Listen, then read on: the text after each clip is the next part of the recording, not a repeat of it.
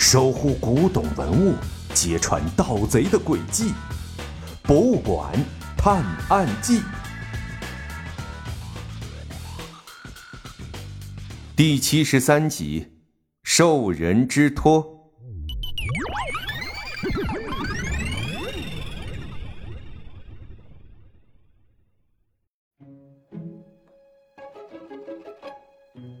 小芒的接过刘队的手机，上面显示着一条来自财神爷的信息。小芒道：“刚接到首都博物馆一个朋友的求助，那边有一件丢失的文物，需要我们协助寻找。我最近受到上次枪伤的影响，身体总感觉很疲惫，只能先拜托你去看一看了。”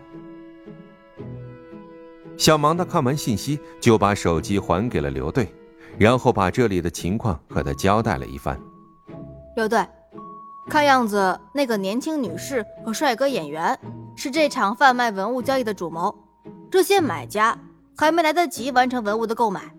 至于文物方面嘛，需要重点关注的是那个宋代汝窑天青釉笔洗，和原本放在台北故宫博物院的翠玉白菜。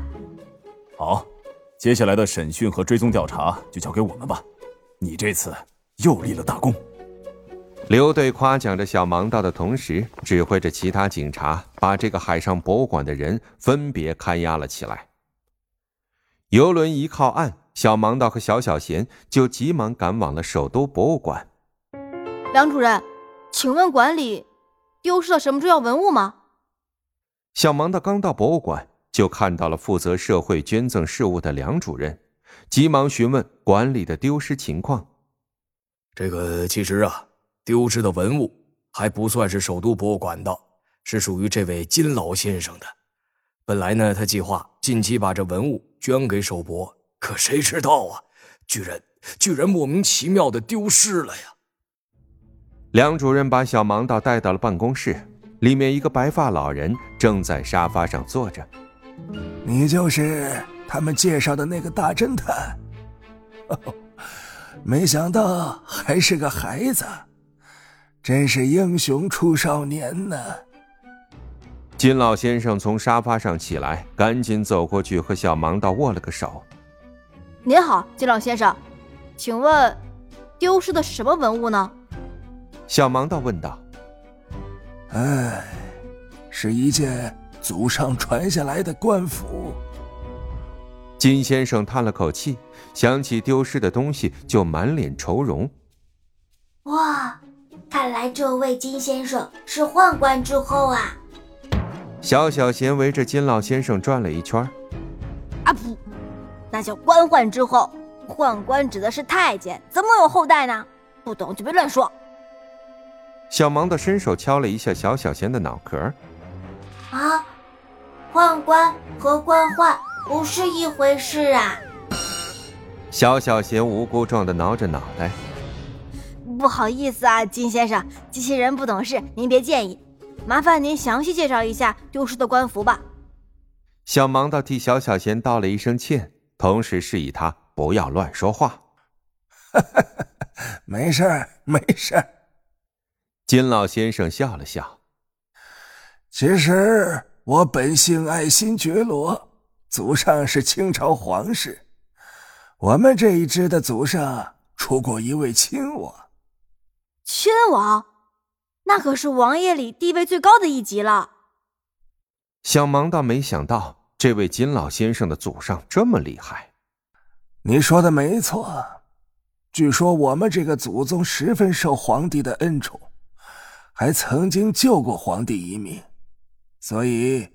皇帝御赐了他一件绣着双龙盘绕的衮服，表示皇帝和他就像两条相互缠绕的龙，谁也离不开谁。金老先生说起祖上的荣光时刻，显得比刚见面时精神焕发多了。双龙盘绕滚服，按照制度，亲王的朝服不是只能在胸前和后背各有一条龙的补服？两肩各有一条龙吗？小盲道对这个和史料记载的制度有明显不符合的地方大有质疑。